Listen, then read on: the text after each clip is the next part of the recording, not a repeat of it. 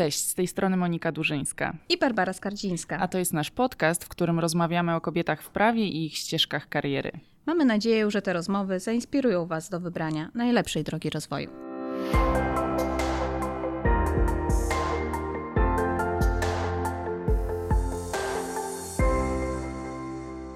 Zapraszamy Cię do wysłuchania nowego odcinka podcastu Zawód Prawniczka. Dziś gościmy dr Katarzynę Gajowniczek-Pruszyńską, adwokatkę-karnistkę.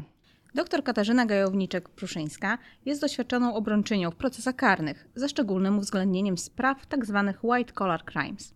Jest aktywną działaczką samorządu adwokackiego, pełniąc funkcję wicedziekan Okręgowej Rady Adwokackiej w Warszawie i przewodniczącej Komisji Szkolenia Aplikantów. Ponadto jest aktywną działaczką na rzecz praw kobiet, jest inicjatorką i współzałożycielką Zespołu do Spraw Kobiet przy Naczelnej Radzie Adwokackiej, którego celem statutowym jest wspieranie i aktywizacja środowiska adwokatek i aplikantek adwokackich w Polsce. Dzień dobry, Kasiu. Dzień dobry. Bardzo nam miło, że znalazłaś czas i chęci, żeby z nami porozmawiać i podzielić się z nami swoim doświadczeniem. W końcu mamy pierwszą też karnistkę w naszym podcaście, z czego się bardzo cieszymy. Może od tego zacznijmy. Jak to się stało, że właśnie wybrałaś prawo karne jako swoją specjalizację i co było właściwie inspiracją do tego wyboru? Bardzo dziękuję za zaproszenie. Jestem wielką fanką Waszego podcastu. Cieszę się, że mogę dzisiaj być z Wami i porozmawiać trochę o moim życiu. W moim przypadku ja miałam tą okazję i przyjemność obserwowania w pracy zawodowej moją mamę, która wprawdzie nie była adwokatką, ale całe swoje życie zawodowe wykonywała zawód sędziego, podobnie zresztą jak jej ojciec, więc gdzieś droga prawnicza u mnie w rodzinie, zresztą także po stronie taty mojego, bo babcia moja była też legislatorką w Urzędzie Rady Ministrów, była może nie tyle naznaczona czy wyznaczona, ale było mi łatwiej widzieć siebie jako prawniczkę, patrząc na jakieś wzorce właśnie mamy, babci, silnych osobowości. A mama moja była, niedawno przeszła w stan spoczynku, wybitnym sędzią karnistą, bardzo lubianym zresztą i szanowanym, mającym wielki mir wśród innych sędziów, także i profesjonalnych pełnomocników. I ja rzeczywiście obserwowałam ją przy pracy od tej takiej drugiej strony, czyli od tego, jak przychodzi do domu, jak przywozi akta sądowe. Ja sobie do tych akt czasem zaglądałam, głośnych, dużych spraw, bo była sędzią w sądzie okręgowym, czyli spraw o zbrodni. I nie ukrywam, że bardzo mi imponowała swoją postawą i taką pewnością siebie i odpowiedzialnością za to, co robi. Mówię o tym, muszę powiedzieć, pierwszy raz. I wiedziałam, że prawo będzie dobrą drogą dla mnie, ale jak już przyszedł ten czas, trzeba było podjąć decyzję, co dalej po studiach, bo wtedy było wiadomo, że po studiach prawniczych praca w zasadzie jest żadna. To znaczy, jakoś czuliśmy wszyscy w naszym środowisku, w moim pokoleniu, że trzeba będzie pójść dalej na którąś z aplikacji. I większość moich znajomych bardzo marzyła o tym, żeby wykonywać zawód adwokata. Nie radcy prawnego, nie prokuratora, nie sędziego, tylko adwokata. I wyrosła w tym takim dorosłym życiu studenckim, w tym takim poczuciu właśnie wspierania ludzi, ochrony praw obywatelskich, ale też takiej samodzielności zawodowej, nie ma co kryć. Zdecydowałam się, że pójdę w tym kierunku, podobnie jak większość moich przyjaciół ze studiów.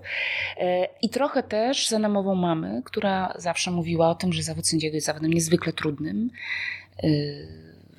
co wydaje się w sumie oczywiste, prawda? Zaś zawód adwokata w Warszawie jest zawodem niezwykle prestiżowym. Mówiło się w tamtych czasach i w czasach młodości mojej mamy, że adwokatura warszawska to wielki poziom intelektualny, przenikliwości, poziomu merytorycznego, co w środowisku imponowało, sędziom, którzy się potrafili do tego przyznać, imponowało. I ja wtedy poczułam, że chyba ta adwokatura, biorąc pod uwagę to zainteresowanie prawem karnym, to jest miejsce dla mnie. I to się rzeczywiście udało w tamtym czasie. Już na aplikacji adwokackiej, aplikując z fantastycznymi ludźmi. Ja miałam grono wąskie aplikantów, 50 osób. To są dzisiaj wybitni warszawscy adwokaci, adwokatki. Wszystkim się udało. Ja już wtedy wiedziałam, że moją domeną będzie prawo karne i że jestem w dużej mniejszości jednak. Zwłaszcza jako kobieta i też w ogóle jako aplikantka. Dosłownie chyba 2-3 osoby na aplikacji też wykazywały takie zainteresowania. Reszta to raczej właśnie adwokaci kontraktowi, prawo cywilne, gospodarcze, rodzinne. A możesz troszkę powiedzieć, jak wyglądała ta twoja ścieżka? Byłaś na aplikacji, pewnie miałaś swojego patrona i później pracowałaś u kogoś, czy... Dokładnie. Moja droga była bardzo taką tradycyjną drogą, porównywalną do tego, co się działo pewnie 30-20 lat temu przede mną. Czyli ja zaczynałam w 2002 roku aplikację i rzeczywiście pierwszą rzeczą to było zdobycie patrona.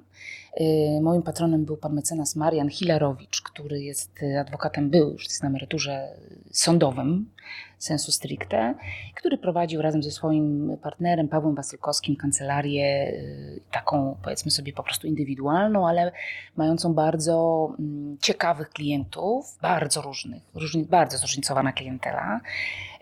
I wiedziałam, że ja nauczę się po prostu tego rzemiosła jako taki typowy adwokat, przyszły adwokat sądowy. Próbowali panowie mnie jeszcze skierować trochę na drogę spraw cywilnych, ale to się nie udawało. Rzeczywiście ja czułam się zawsze od początku swobodnie w relacji z klientem, który w relacji z państwem i na sali sądowej, w prokuraturze jest na pozycji słabszej i zawsze ja byłam tą tarczą, czułam się jak taka tarcza, która wspiera, chroni, znając przepisy, czując się swobodnie w relacji z organami ścigania, w relacji później z sądem karnym, jako ktoś, kto po prostu jest w stanie realnie pomóc takiej osobie. No, nie o to chodzi, żeby wygrać tą sprawę, żeby uniewinnić, bo to jest oczywiście nierealne w większości spraw karnych, ale żeby wspierać, być, stać na straży ochrony rzetelnego procesu dla takiej osoby. I rzeczywiście stworzono mi w tej kancelarii taką możliwość. Ja miałam tą fantastyczny komfort, że pracowałam po prostu w kancelarii u patrona jednocześnie przez te 3 lata. Do dzisiaj pamiętam szereg najróżniejszych spraw, jakie miałam przyjemność prowadzić. No ale po egzaminie adwokackim trzeba było stanąć samodzielnie na nogach własnych. Trochę też mając wizję jednak z perspektywy kobiety, nieco być może innej relacji z klientami niż patron, prawda? No każdy jednak idzie swoją ścieżką. I wówczas zaryzykowałam, to był 2005 rok, jeden z ostatnich egzaminów zdawanych na tak zwanych starych warunkach, czyli egzamin pisemny na aktach i ustny, wielogodzinny. I tak jak większość moich kolegów, koleżanek z aplikacji, po prostu otworzyłam samodzielną praktykę, co było bardzo trudne. Bardzo trudne. Dostałam od patrona do prowadzenia kilka spraw z urzędu. Z tymi sprawami z urzędu do dziś, jedną z nich do dziś prowadzę. To jest 20 lat. Wow. Zresztą wyniosłam z kancelarii patrona wielki szacunek dla ludzi i dla prowadzenia spraw karnych z urzędu i prowadzę ich sporo. Uczą się na nich moje aplikantki, ale jeśli będę mogła wykonywać ten zawód do końca, to zawsze będę wykonywała też pomoc prawną z urzędu, świadczyła. To są dla mnie osobiście bardzo wartościowe sprawy. No i tak wystartowałam. To był trudny czas, olbrzymiego zaangażowania w pracę. Praca była całym moim życiem. Nie wiem, czy było to właściwa postawa. Dzisiejsza filozofia, która jest mi też bliska, czyli work-life balance, oczywiście była wtedy nikomu nieznana, przynajmniej mojemu pokoleniu. I rzeczywiście postawiłam ja, ale myślę też moi rówieśnicy, moi koledzy, koleżanki z aplikacji na rozwój zawodowy. On trwa. To nie jest tak, że on się zakończy kiedykolwiek chyba. W razie jest to rzeczywiście był czas wyrzeczeń, dużej pracy, zaangażowania, walki o każdego klienta, walki w sądzie, walki w prokuraturze, walki, no mówię w cudzysłowie, prawda, pracy intensywnej na różnych płaszczyznach, problemów oczywiście z tym, jak nauczyć się walczyć też o siebie samą, o wynagrodzenie. Zawsze kobietom jest trudniej, nie tylko karnistkom moim zdaniem, o tym, żeby o tym rozmawiać wprost i tego się po prostu trzeba nauczyć. I tego się uczyłam i ta ścieżka moja trwa już właśnie razem z aplikacją 20 rok i tak to mniej więcej pokrótce wygląda. Solidne doświadczenie. Tak, trzeba przyznać. Ale to może zdradź właśnie naszym słuchaczkom i słuchaczom, na czym dokładnie polega twoja praca, jeżeli ktoś nie wie, co to znaczy być karnistą, karnistką.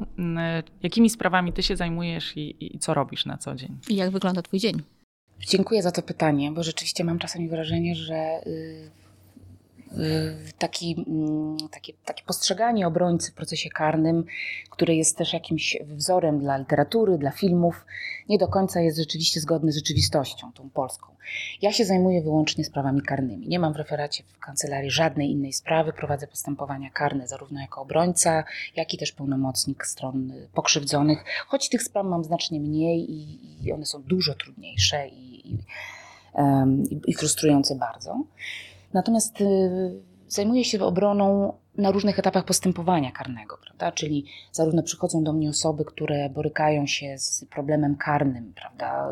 Zostały postawione w stan oskarżenia, zostały zaprzęgnięte do machiny, olbrzymiej machiny procesu karnego na tym etapie bardzo wczesnym, prawda? I tu mówimy o ludziach, którzy przychodzą z wolności, borykają się z jakimiś sprawami z obszaru, nie wiem, problemów fałszerstwa dokumentów, jakiegoś przypadkowego zupełnie wmontowania ich w sprawę karną, ale też przychodzą osoby za pośrednictwem innych osób, które mają problem ze sprawami najwyższego kalibru, czyli które są tymczasowo aresztowane, czekają na proces karny, bo mają zarzuty bardzo poważnych przestępstw przeciwko mieniu, przeciwko życiu, wolności seksualnej itd. No w końcu są też sprawy, gdzie uczestniczy się właśnie w działaniu na tak zwanej otwartej ranie, czyli dzwoni rodzina, kolega, koleżanka z kancelarii dużej jakiejś, na przykład, gdzie jest konflikt interesów i okazuje się, że jest zatrzymany prezes zarządu czy jakaś inna osoba i że trzeba po prostu towarzyszyć w trudnym momencie, czasie stawiania zarzutów, odbierania wyjaśnień i rozważania tego, czy prokurator będzie występował o stosowanie tymczasowego aresztowania do sądu, czy też nie, uczestniczenia w tym posiedzeniu i walki o to, żeby wyciągnąć tę osobę z tymczasowego aresztowania. Moim takim chyba największym, jakby powiedzieć, sukcesami jest właśnie to, kiedy udaje się doprowadzić do tego, że sąd nie zastosuje tymczasowego aresztowania, albo udaje się właśnie uchylić ten areszt po to, żeby osoba, która ma zarzut, mogła spokojnie na wolności czekać na rozprawę sądową, na rozstrzygnięcie, które wcale nie wyklucza możliwości wymierzenia kary bezwzględnej, ale jestem wielką przeciwniczką, jak większość, jak wszyscy adwokaci, karniści, i myślę nie tylko karniści, stosowania tymczasowego aresztowania, które jest nadużywane. Więc w takich sprawach, i to są najtrudniejsze sprawy, najbardziej dynamiczne, najbardziej absorbujące, bronię, ale też właśnie reprezentuje pokrzywdzone osoby, które z kolei są po drugiej stronie barykady i wcale ta rola procesowa nie jest łatwiejsza, wręcz przeciwnie, ona jest dużo trudniejsza. Spotykamy się z problemami przed organami ścigania, które często sobie nie radzą z rozwikłaniem pewnych spraw lub też nie chcą sobie poradzić, gdzie rządzi statystyka, gdzie rządzi pewnego rodzaju ograniczenie mentalne co do różnych spraw. Stereotyp pokutuje, prawda? Czy to, jeśli mówimy o przestępczości związanej z przemocą w rodzinie, czy przestępczości związanej z jakimiś bardzo poważnymi kwestiami trudnymi, rachunkowymi, wyceną przedsiębiorstw. Niestety obserwujemy, myślę, to wszyscy koledzy, koleżanki potwierdzą, że państwo polskie nie jest przygotowane na wspieranie osób pokrzywdzonych przestępstwem. I to jest bardzo smutne, niestety. I bardzo trudno jest też pracować, wspierać ofiary pokrzywdzone przestępstwem. Więc łatwiej jest mimo wszystko paradoksalnie występować w roli obrońcy, szukając, napiętnując, krytykując błędy organów ścigania, niestety bardzo liczne. Czy możesz nam powiedzieć, jak wygląda twój dzień pracy? Tak trochę przybliżyć, bo my z Basią jesteśmy prawniczkami, powiedzmy, transakcyjnymi. Togę miałyśmy na ślubowaniu i to był pierwszy i ostatni raz. Ja raz w więzieniu byłam na rozmowie. Bardzo ciekawe doświadczenie, ale pół dnia tam spędziłam, żeby zobaczyć się ze skazanym. Ale nie bywamy na sali sądowej. Podejrzewamy, że w twoim przypadku jest trochę inaczej. No tak, to prawda. W moim przypadku, w przypadku takich adwokatów, adwokatek jak ja, to rzeczywiście notes często prowadzony jeszcze w formie analogowej jest zapełniony terminami sądowymi. Często w ciągu dnia mamy po 3-4 rozprawy, potem następnego dnia na przykład żaden termin się nie pojawia, to jest takie qui pro quo. Natomiast mój dzień jest dniem właśnie typowo balansującym między odwiedzeniem osoby osadzonej w zakładzie karnym czy w areszcie śledczym, chociaż aktualnie nie mam takich klientów, całe szczęście, ale mam kilku z urzędu, których odwiedzają moje aplikantki. Później szybko pędzimy gdzieś na jakąś czynność do prokuratury czy przesłuchanie, bądź właśnie termin w sądzie, bo rozprawy w sądzie odbywają się od godziny powiedzmy 9, 10 do 15:30. No a popołudniami spotkania z klientami z kancelarii. To jest taki typowy czas. Jest to walka, ciągła walka właśnie z czasem, z tym, żeby zdążyć ze wszystkim jak najwięcej, żeby udało się w tym jednym dniu zorganizować i wszędzie się wstawić, prawda? Bo stawiennictwo w sądzie jest niezwykle ważne, obowiązkowe i to jest tak naprawdę priorytet w ciągu dnia. Więc ten dzień jest w przypadku karnisty dniem poświęconym na pracę dla innych ludzi, dla spotkań, spotkaniami, rozmową, wysłuchaniem, prowadzeniem notatek, rozważaniem za i przeciw, przygotowaniem się do przesłuchania świadka przed sądem, przygotowaniem się do przesłuchania biegłego, przygotowaniem mowy końcowej, która na ogół nas nie zaskakuje, ale też zdarza się tak, że nagle trzeba to rzeczywiście mieć w jednym palcu i zająć stanowisko końcowe. Także walka o osoby, które są w areszcie, o to, żeby ten areszt był uchylony. W przypadku adwokatów takich jak ja, że mamy sprawy także w całej Polsce, to jest oczywiście także podróżowanie. Katowice, Szczecin, Wrocław. Więc jest to rzeczywiście niezwykle absorbująca praca, ale nie w jednym miejscu, tylko właśnie podróżowanie. Ja zawsze mówię, że dla adwokata karnisty to najważniejsze jest mieć niezawodny samochód, telefon komórkowy i dobre wsparcie mądrego, oddanego, merytorycznego aplikanta, aplikantki, który też widzi w siebie w tym zawodzie i rozumie, że ta praca ma trochę inny charakter niż praca rzeczywiście gdzieś przy komputerze. Choć przecież ona też jest pracą przy komputerze, bo przecież też musimy merytorycznie się przygotowywać do tej pracy. Także na pewno najtrudniejsze jest limitowanie sobie tego rodzaju obowiązków, żeby to po prostu wszystko umieć rozłożyć i nie zawieść. Ale kiedy pracujesz, bo cały dzień jeździsz, chodzisz, to też jest praca, ale pewnie w pewnym momencie musisz usiąść, otworzyć właśnie ten laptop albo przeanalizować to, co wszystko zebrałaś i się przygotować, coś napisać. To brzmi jak praca 24 godziny. To jest w przypadku moim zdaniem pracy adwokata prawno-człowieczego, tak to nazwijmy, to jest zwłaszcza teraz wobec niewzmożonych ruchów społecznych, kiedy mamy do czynienia z potrzebą pomocy osobom, które są zatrzymywane, na przykład aktywistom, aktywistkom klimatycznym, LGTB. Trudno mi sobie wyobrazić, że kiedy dzwoni do mnie Fundacja Helsińska, żebym ja miała odmówić, albo moje współpracownice z kancelarii. Więc rzeczywiście to jest praca, która prawie jest pracą 24 godziny, bo się też o tych sprawach myśli po prostu, prawda? Gdzieś się tam wraca pamięcią do osoby, której się chce po prostu pomóc. Ale trzeba to sobie wszystko tak poukładać, żeby był czas na to, żeby merytorycznie do tego podchodzić. Ja pewnie, kiedy zaczynałam, poświęcałam dużo więcej czasu na pracę merytoryczną, analizę zeznań świadków, analizę orzecznictwa, pisałam sobie mowy końcowe. Dzisiaj mam już ten know-how i wiem, jak to robić szybciej, prawda? Mam też duże wyczucie, wiem, czego się spodziewać przed sądem, wiem, kiedyś prowadziłam sprawy, które były sprawami nie do obrony.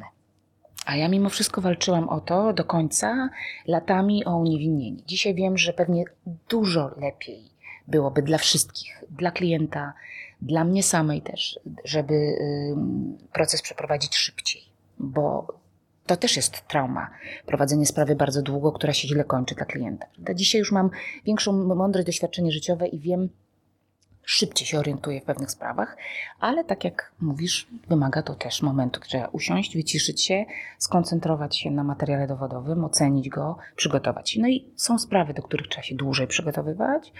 Mam niebawem taką olbrzymią sprawę, ogromną, gdzie na pewno będę musiała kilka dni posiedzieć nad przygotowaniem stanowiska końcowego do rozprawy apelacyjnej. A są takie sprawy, gdzie rzeczywiście ja mam je od początku już w głowie. Mam na akcie oskarżenia wynotowane pewne hasła i wiem, jakie sprzedać, bo przecież to nie o to chodzi, żeby godzinami mówić przed sądem. Sąd nie słucha. 5-7 minut najważniejszych argumentów. I ja to wiem, prawda? No, to jest też to twoje doświadczenie życiowe, które ci pozwala na to, tak? To jest praktyka i tak jak mówisz, ten know-how, który na przestrzeni lat zdobywałaś.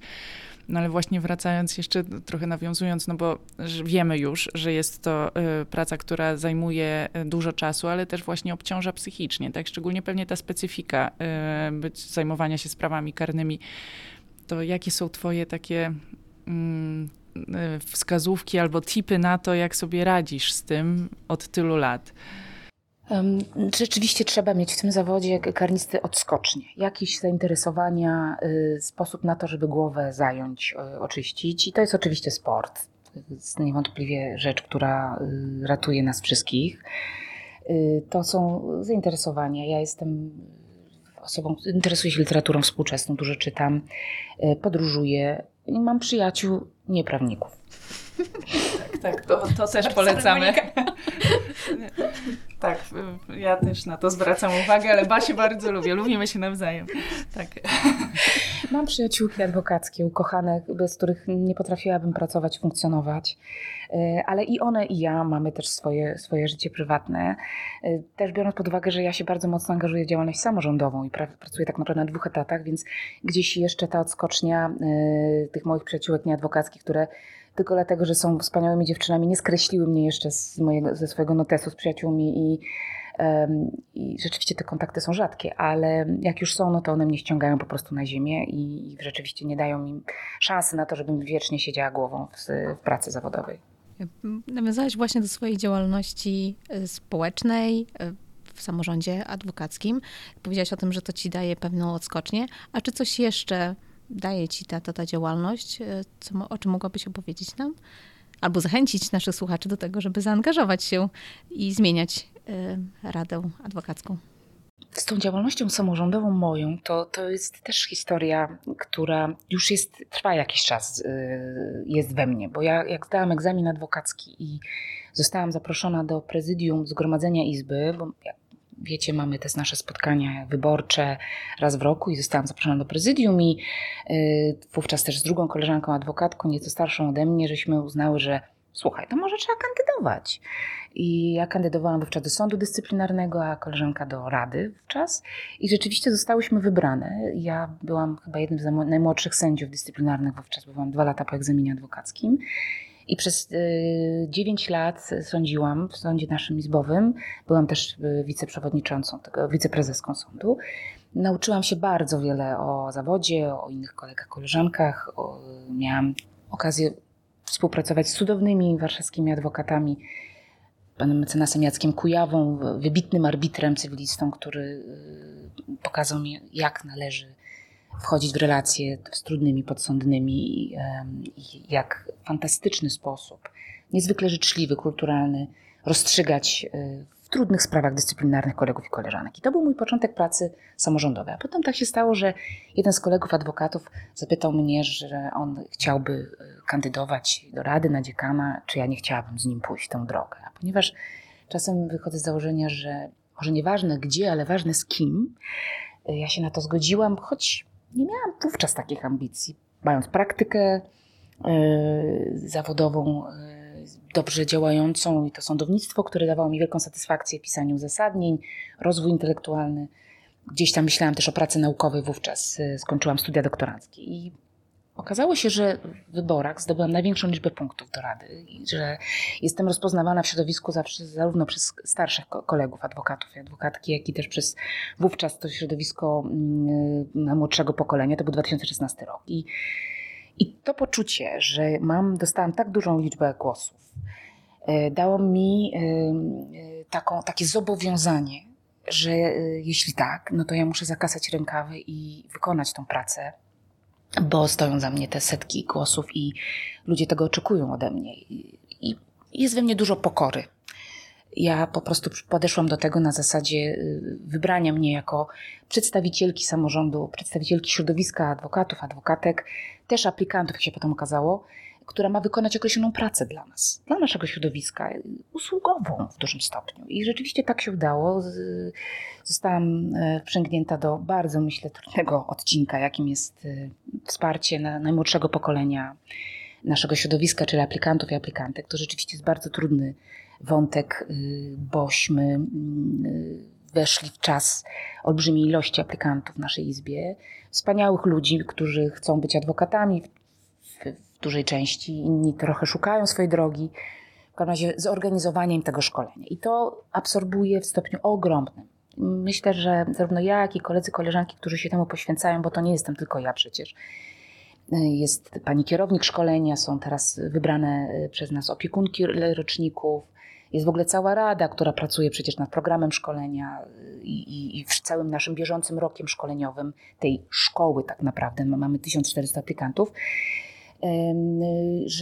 że to jest po prostu praca wymagająca także zrezygnowania z pewnych innych spraw, innych rzeczy, innych kwestii, bo to jest po prostu odpowiedzialność ogromna. No tak, bo jak patrzymy na twoje jakby działania w ramach Komisji Szkolenia Aplikantów, gdzie jesteś przewodniczącą, no to ilość inicjatyw, które wprowadziliście, jest ogromna. To czy możesz nam powiedzieć z tej perspektywy, jakie właściwie są działania najpilniejsze do wcielenia, by jakoś, nie wiem, może pomóc aplikantom, aplikantkom, zmotywować ich albo jakoś zmobilizować do działania? No jest szereg oczywiście takich płaszczyzn. Ja się oczywiście zawsze cieszę, kiedy aplikanci pracują w kancelariach, kiedy wykazują zainteresowanie, kiedy chcą, są zdeterminowani. Takim osobom jest łatwiej pomagać, prawda? Że wiadomo, że tego, co się na aplikacji uczą, w okresie aplikacji, odbywania aplikacji najwięcej nauczą się pracując po prostu w kancelarii, jako praktycy. Aplikacja jest tylko uzupełnieniem teoretycznym. My się bardzo staramy, żeby tam było jak najwięcej praktycznych aspektów, warsztaty i wiem od kolegów wykładowców, że naprawdę starają się kazusowo podchodzić do zajęć, ale to jest promil tylko tego, czego oni się w praktyce nauczą. To znaczy nikt nie wyjdzie z aplikacji adwokackiej doskonale przygotowany do zawodu wyłącznie w oparciu o zajęcie na aplikacji. Prawda? Stąd jest patronat, stąd jest teraz mentoring, stąd jest program tutorowy, żeby możliwie w optymalnym stopniu dać szansę aplikantom kontaktu z adwokatem innym, który albo zachęci do wykonywania tego zawodu, albo na przykład uświadomi, że może to nie jest ta droga. Więc na pewno wzmożony kontakt aplikantów ze środowiskiem adwokackim, paradoksalnie to brzmi, ale w przypadku Warszawy, kiedy mamy tak wielu aplikantów, to jest rzeczywiście palący problem. Jak najbliżej środowiska, integracja, zobaczenie, że są miejsca pracy w kancelariach, żeby aplikanci nie bali się też aspirować do fajnych stanowisk pracy. A kancelarie szukają aplikantów i to najróżniejsze kancelarie, od malutkich, indywidualnych, przez butikowe, kończąc na największych podmiotach. Nieustanny jest potrzeba poszukiwania osób, które zaczynają, chcą swoją karierę łączyć z pracą zawodową profesjonalnego pełnomocnika. To jest jeden aspekt.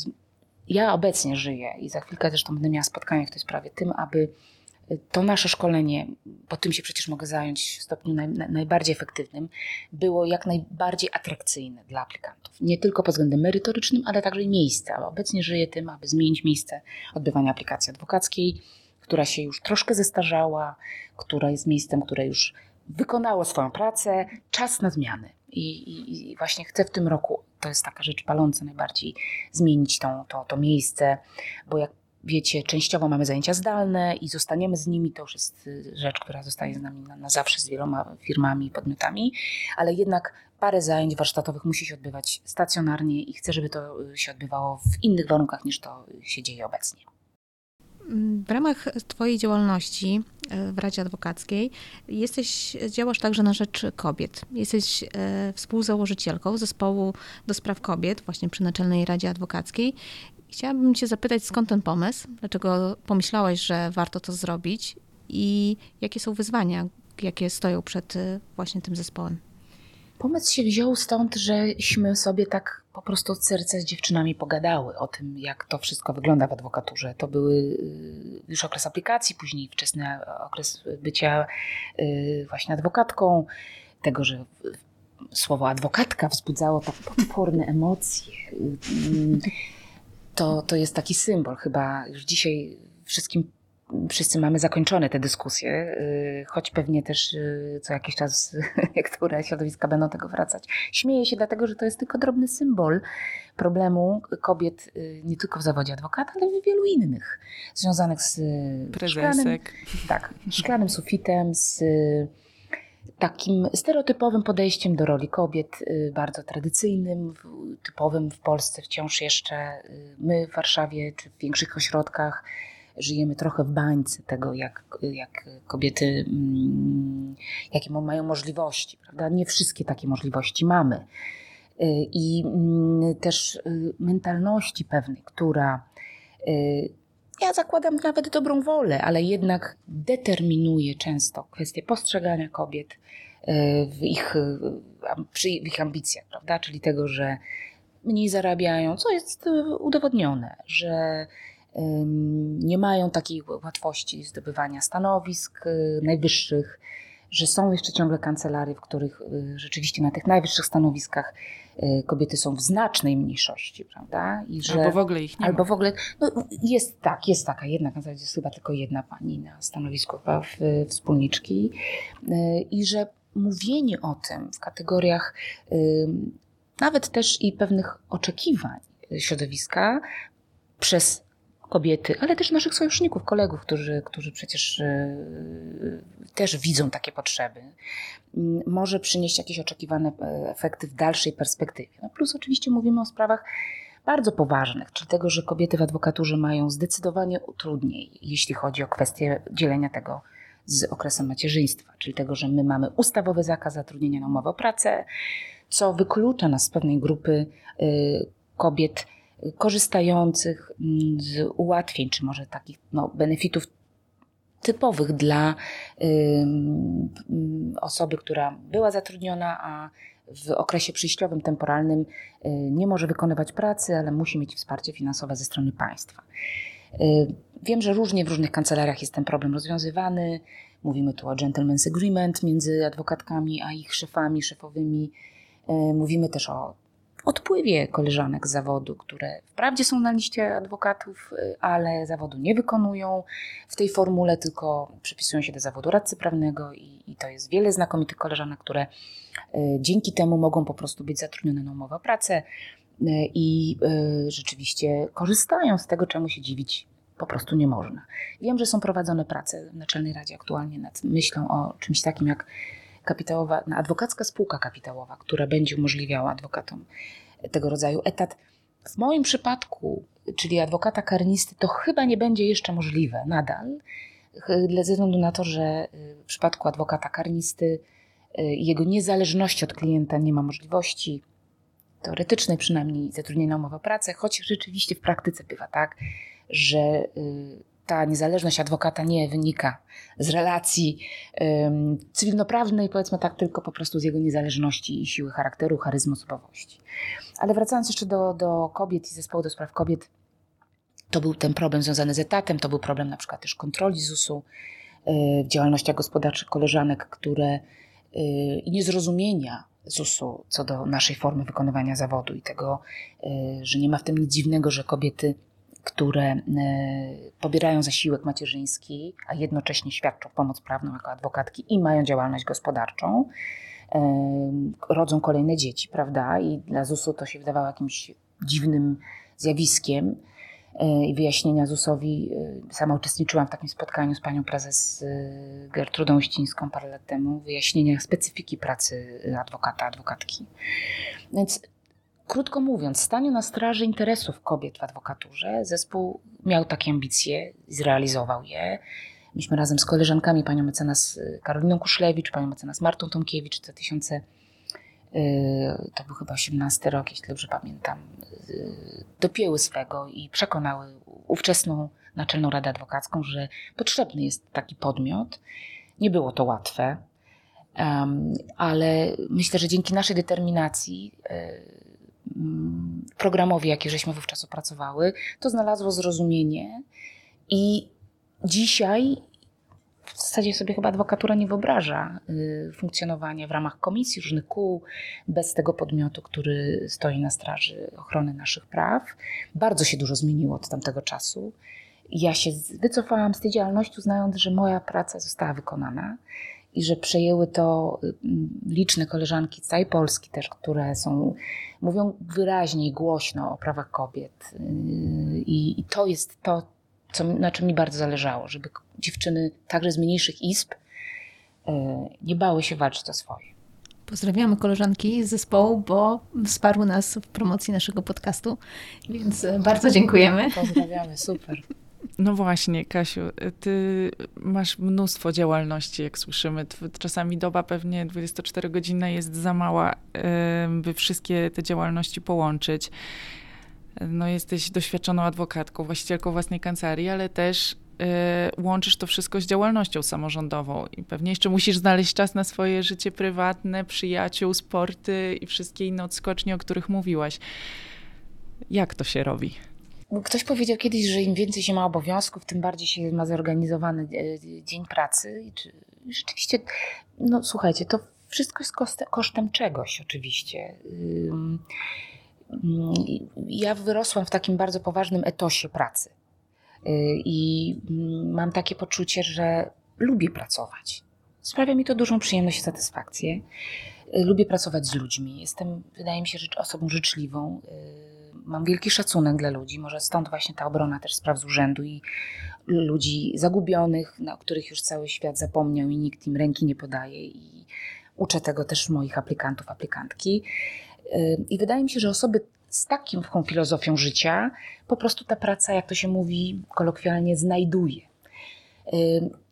To jest po prostu chyba dobra organizacja pracy, ale tak jak wspomniałam, czasem mi coś po prostu nie wychodzi.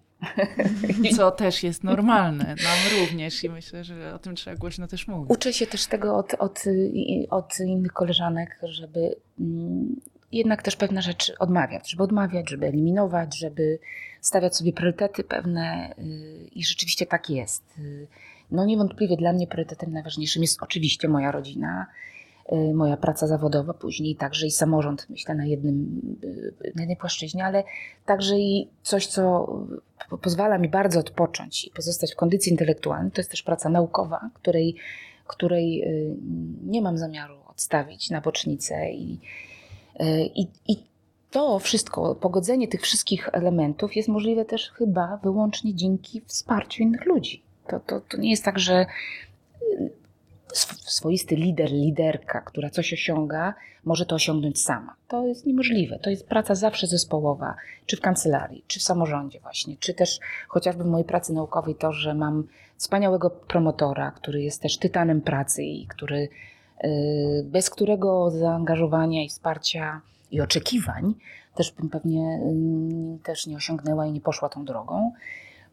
Więc myślę, że to jest suma cech osobowościowych, suma też relacji z innymi ludźmi, inteligencji emocjonalnej i też po prostu wyborów, że chce się tak robić, bo gdybym nie chciała tego robić, czym się zajmuję, tymi licznymi aspektami, to bym po prostu tego nie robiła. Podziwiam twoją energię w tym wszystkim i to, że się przez tyle lat nie wypaliłaś, bo bardzo w to wszystko brzmi angażująco i trudno mimo wszystko. Czy udzieliłabyś sobie samej jakiejś rady? Zrobiłabyś coś inaczej w przeszłości? Biorąc pod uwagę że moje poczucie satysfakcji, że wykonuję zawód adwokata karnisty i mam na ten temat dużo wiedzy i doświadczenia, to pewnie bym z tej drogi już nie zawróciła. Ale gdybym miała radzić sobie coś jako młodej osobie, to pewnie bym doradziła, żeby się po prostu mniej przejmować opiniami innych. I nie zaniżać swojej własnej oceny. Patrzeć na wiele rzeczy z przymrużeniem oka. I więcej poczucia humoru i obcowania z ludźmi życzliwymi, nietoksycznymi, którzy też myślą pogodnie, otwarcie i którzy może się tak bardzo jak my prawnicy nie przejmują swoją pracą zawodową i swoim życiem. Myślę, że my prawnicy bardzo jesteśmy serio i nam powinno dobrze zrobić obcowanie z ludźmi, którzy mają dystans do siebie i do otaczającej rzeczywistości i chyba to mnie trochę ratuje, bo mam przyjemność obcować z takimi ludźmi i to mnie ratuje. No i tego, myślę, życzymy i sobie, i wszystkim naszym słuchaczkom i słuchaczom. I dziękujemy Ci, Kasiu, za poświęcony Twój czas, za to, że byłaś gościnią naszego kolejnego odcinka podcastu. To ja bardzo dziękuję za zaproszenie. Jeśli wysłuchałeś naszego podcastu do końca, zakładamy, że podobało Ci się. Jeśli tak jest, proszę poleć nasz podcast swoim znajomym i nie zapomnij subskrybować. Każdy głos jest dla nas ważny.